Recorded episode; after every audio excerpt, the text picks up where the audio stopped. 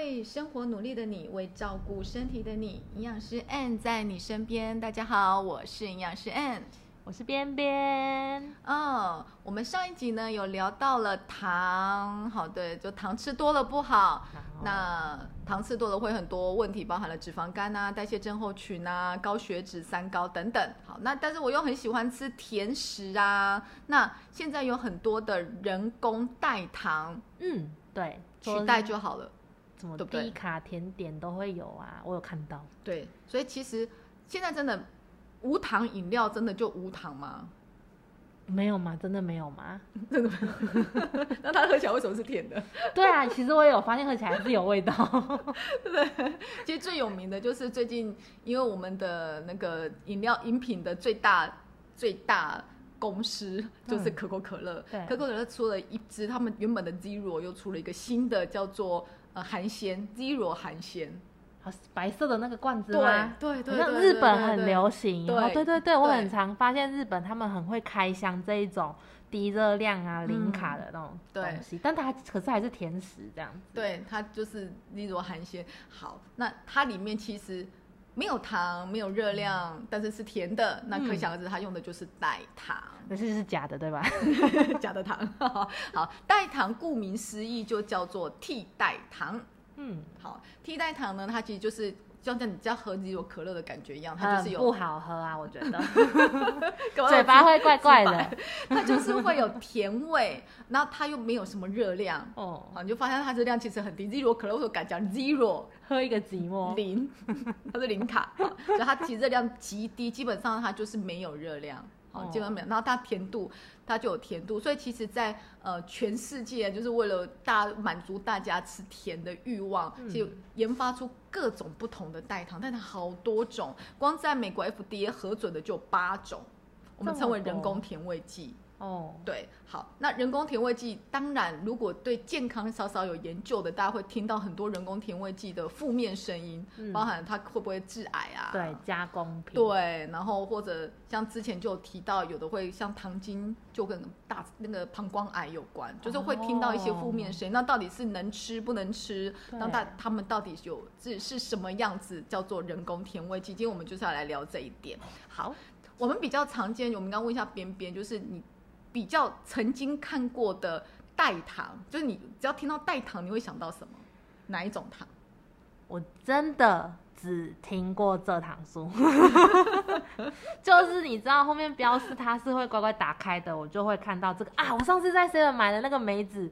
后面有写阿斯巴甜。哦，就是某个坐头等舱来的那个梅子，头等舱来的 有一家头等舱来梅子，然后因为营养师的关系，我现在买甜点跟零食，我会看一下背面，对，很坚持，很好。那个头等舱的梅子有加漂白剂，还有加阿斯巴甜，但我已经买了，我才看。真的，这个习惯真的很好。我们要学习去看后面的营养标示，因为卫福部的要求很严格。它在只要是所谓的人工人工甜味剂或人工添加剂，它后面就会写用途。哦，譬如说，呃，糖精，它后面就会写甜味剂。嗯嗯。好，那如果今天是防腐剂，它后面就会挂号防腐剂，就是它的用途是什么剂，它会标示让你知道。那我们就会知道我到底吃了多少。呃，那个添加物进来，好，刚刚讲到阿斯巴甜真的是最早最早使用的代糖，天哪！就是当我还在读书的时候，它就存在。哦，那真的蛮久的哦。它真的是最早使用，所以其实那时候阿斯巴甜是糖尿病的福音，因为我们那时候卫教所都会教教那个糖尿病病人啊，随身带代糖包，它有代糖包哦，小小一包小小一包，就很像呃，我们去喝咖啡的那个小糖包。小糖包，然后如果他出去外面，他想要喝咖啡要加糖的时候，就请他加那个糖包。但是阿斯巴甜有一个缺点，它不能加热。哦，所以当今天它加热完之后会出现苦味，所以后来又出了能加热的代糖。哦，对，那阿斯巴甜，呃，在很早你就要听到呃无糖低卡的糕饼哦，一些甜品里面啊它不能加热，好，这甜品里面就会发现它。但阿斯巴甜只有一个缺点，就是你只要看到阿斯巴甜苯丙酮尿症的人是没有办法使用的。哦，对。好，那刚刚其实还讲到了一个蔗糖书，对不对？好，那其实，在比较常见的三大就是糖精，嗯，阿斯巴甜、嗯，蔗糖素，好，这是比较常见的三种，可能广泛运用在包含例如啊低卡汽水啊、零食里面，对啊，谷片啊，只要看到无糖的饮料，但它喝起来是甜的，很有可能就有这些的代糖出现在里面。那代糖其实它的优点就是它甜度非常的高。我举例，像糖精的话，它的甜度就是蔗糖的两百到七百倍，哦，所以你这我加一点点，我就会很甜，你就会很有口感。好，但是呢，糖精就有一个小小的缺点，它就像你讲的尾韵不好，它会带有苦味跟金属的后味，就是会觉得你嘴巴怪怪的，就一整个人喝完之后就觉得，嗯，舌头不是我的。对，好，它的尾韵不好。那阿斯巴甜它缺点刚刚讲到就是不耐热，糖蔗糖素呢其实是呃真的是很常见的，在很多现在的呃甜食里面会出现，蔗糖素的甜度是。蔗糖的六百倍，然后哇，是最常用到的一个甜度的替代，这是一个很划算的一件事，对不对？它只加了一点，它只加一点点，它就很甜，对，它就会很甜。然后它又没有人体不能吸收嘛，所以它又没有热量，然后我就会觉得可以一直吃。对，那另外一个呢，其实也很容易出现在代糖的糖列，但是它是有热量的，它叫做那个呃营养甜味剂，应该很常听到叫糖醇。哦，嗯，糖醇呢，很常听到就是所谓的口香糖。哦，那个什么木糖醇，对，还木糖醇，它就是糖醇。那糖醇呢，其实它有一个跟寡糖很像的地方，寡糖就是那个果寡糖啊，大家比较熟的。对，那寡糖其实它会促进肠的作用，所以它吃多了会出现所谓的胀气呀，然后会帮助排便啊。所以我口香糖咬完之后，我觉得肚子胀胀的，是因为它吗？嗯，不是，那是因为你在咀嚼的时候吃太多空气啊，原来是这样啊。但是糖醇呢，其实在呃有时候你会在益生菌的里面看到哦，在益生菌的产品或者是在酵素的产品，有些酵素的产品里面酵素排便的那种酵素，如果有人在使用的话，对，你在酵素的产品，其实你看到后面的包装，你会看到什么什么糖醇，嗯，它前面就是有各种不同结构的糖醇，像木糖醇也是其中一种，嗯，好，然后三梨糖醇，糖醇其实就是类似都是同一个家族，嗯，然后它有一个作用，它可以促进肠蠕动，哦，但是是对糖醇敏感的人会胀气，所以有的人吃酵素的产品，哎，有的人吃好像就。对排呃排便的状况很好，但有的就胀在那边不会动，会觉得肚子很不舒服。那原因是因为每个人对糖醇的呃接受度不一样，糖醇就有这，但它是有甜度，而且它甜度还不错哦。它是如果它是那个蔗糖是一百的话，它大概是七十分到一百分，所以它的甜度其实跟蔗糖是很接近的，很接近的。这就是其实我们常见的人工的添加剂，好，人工添加剂好。这样听起来呢，我们要解答几个问题。第一个，代糖会致癌吗？好，在一九七零年的时候，其实研究有发现糖精跟膀胱癌有关，但是后面的很多很多的研究，以及那时候都处于动物动物研究，动物研究就发现会致癌，但是呢，后来发现其实人类要吃到老鼠。就是动物的那个剂量要很大很大，那我们刚才讲过它的甜度很高，所以其实我们用量很省，嗯。所以他们就没有发现直接致癌的证据，而且包含了阿斯巴甜也是一样啊，后有些研究也是发现阿斯巴甜会致癌，但是后来呢，包含了欧盟的食品安全局跟美国的癌症协会呢，其实都发现。并没有直接的证据去证证明这些人工添加液它会致癌的，所以它就被排除掉了。因此，在美国 FDA 呢，其实它开始就是把代糖都列入食品添加剂安全的标准之外呢，它还定义了建议摄取量。我觉得这样比较好，就是我直接给你一个安全的标准，你不要超过，照这样子就好。对，他说呢，每人每公斤的体重不超过五毫克，我们可以试算一下，如果我今天六十公斤，嗯。六五三十，三百毫克所以等于是零点三公克，其实很少。那有吃还是像没吃一样？对，然后在二十八天呢，不要超过五十公克。二十八天好像感觉上可以吃多一点。啊，嗯，所以对啊，他说，如果以阿阿斯巴甜为举例的话，一个六十公斤的成年人每天就不能餐过超过三千毫克，所以一罐呢三百五十五毫升的无糖可乐里面就含有一百八十毫克。哦，所以如果你要超过三千毫克的话呢，等于要吃十七罐的可口可乐。可是你如果这样每天这样喝的话，其实还是会有累积的这个风险的吧？就是第一个累积风险，第二个其实可乐。我们都知道可乐其实里面是有咖啡因的啦，就是你知道的，它除了这个以外，还有其他很多东西。对，代糖，对代糖，虽然我们呃少了糖，其他东西是不是也吃下去？就是我如果把用那个糖拿去做果酱，那是不是也许我没有糖的热量，但是我没有其他可能的热量进来，对，或甜品，哈，这是第一个，它会不会致癌？其实是被否认的，它是安全的，哈，这是第一个答第一个问题。第二个呢，就是它能够减重吗？我现在减重的呢，我就。想吃甜，我就全部都用代糖啊，我就狂喝这种可乐啊。其实这种可乐还是小事啊，因为如果你能能够习惯它的味道的话，偶尔也没有不行啊。但是其实就是有的人就是不太习惯它的味道。天然糖跟化学糖真的就是不一样，你去骗小孩就知道了。味蕾还是正常的，对，味蕾是正常的。好，它能够减重吗？基本上呢，代糖的目的是要满足对甜的口欲。嗯，因为我就是想吃甜。这个感觉对，但是我又像我今天喝这一桌可乐，你就会很想配个炸鸡呀，对不对？对？好，所以所以当然，我今天配。吃炸鸡的时候配一般可乐热量就高了嘛，那一包那一罐可能就破百。但是问题是，你会无形中就会增加还是很多热量的摄取。所以其实它能够减重吗？也许短期内可以，但长期来讲，你的饮热总热量没有改变的话，就总饮食量没有改变，它的效果还是没有办法很好。对，好所以重点还是要少吃甜食，多运动这样子。好，这个是 减重的它是辅助，对，它是辅助，就是满足欲望。好，第三个问题很多人问的说，那这样子的话，那代糖是就真真的？很无害，非常的安全呢。好，其实最新的研究也指出了，其实并没有我们想象中的这么安全。在以色列呢，耶路撒冷魏曼科学研究院很长哦，好，约旦苏兹哈，这是应该一个教授吧？他们的研究团队里面有发现啊，他说糖精、蔗糖素跟阿斯巴甜的三种代糖，其实它都会引发老鼠的。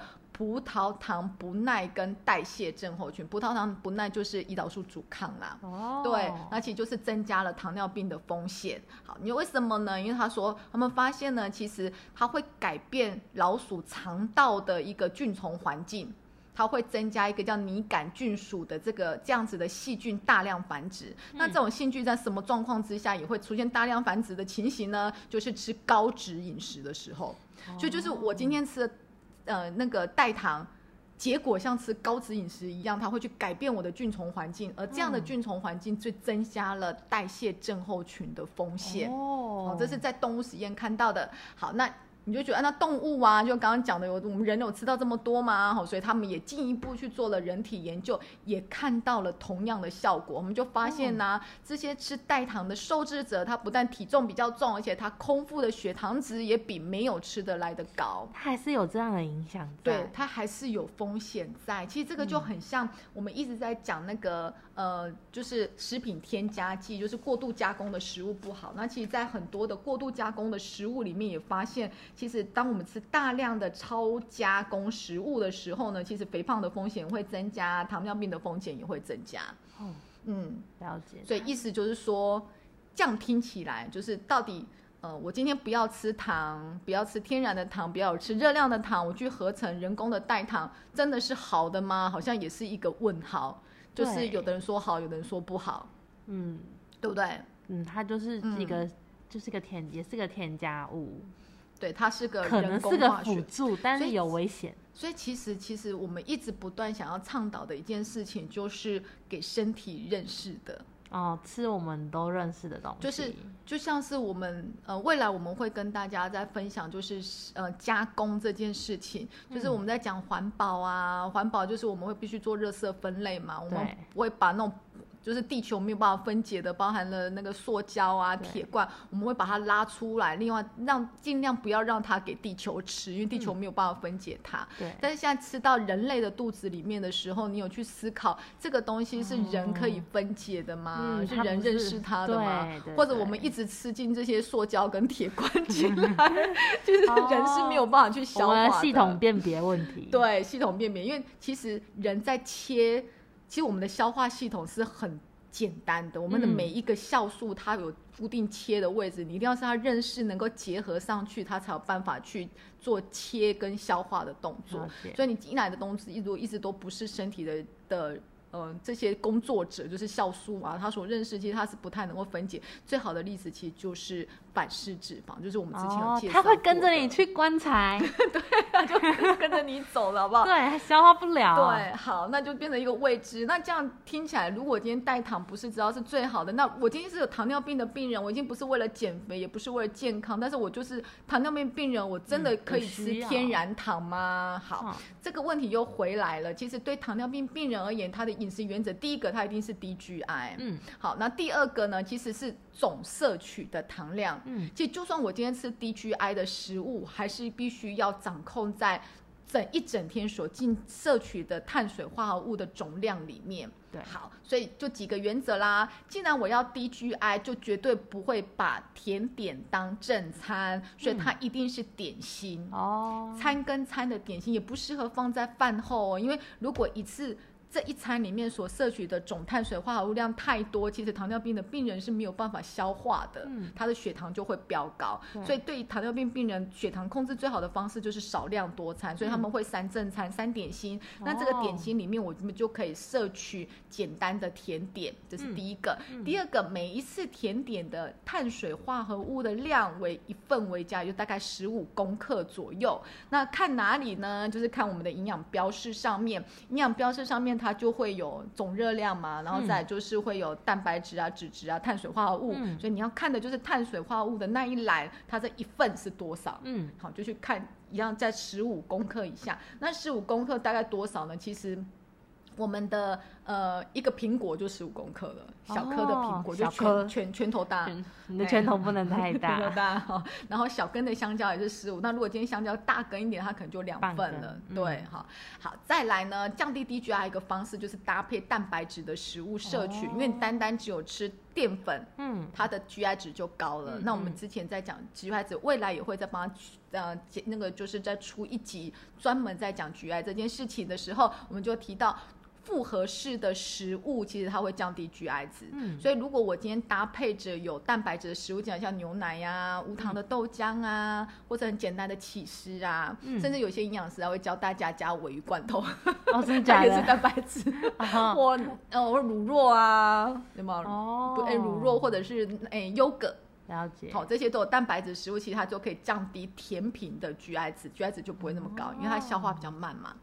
嗯，所以这就是今天要跟大家分享，我们健身试一下代糖，没有绝对好的糖，也没有绝对不好的糖，但是总呃总原则不变，就是天然的一定比化学合成的好，因为天然是人体认识的。对，那重点就是吃多少，其实好坏都是在吃多少的问题。好，那真正健康的，我们一直在强调说，如果我今天只是为了想要满足口欲，然后戒。糖，但不是戒甜，所以我去吃很多的代糖，感觉上对身体不见得是好事。所以最重要的根本是要戒甜的欲望，甜瘾啊，我们都说很像毒瘾一样。要戒，要戒。对，所以要这只是一个感觉。对，你只要降低对甜的欲望，其实我们就可以少吃糖，少吃人工的添加剂进来。也嗯对，就像刚嗯边边他有提到，他原本是要吃有糖，到现在他可以吃无糖。对啊，我就是会无糖，但是加个波霸，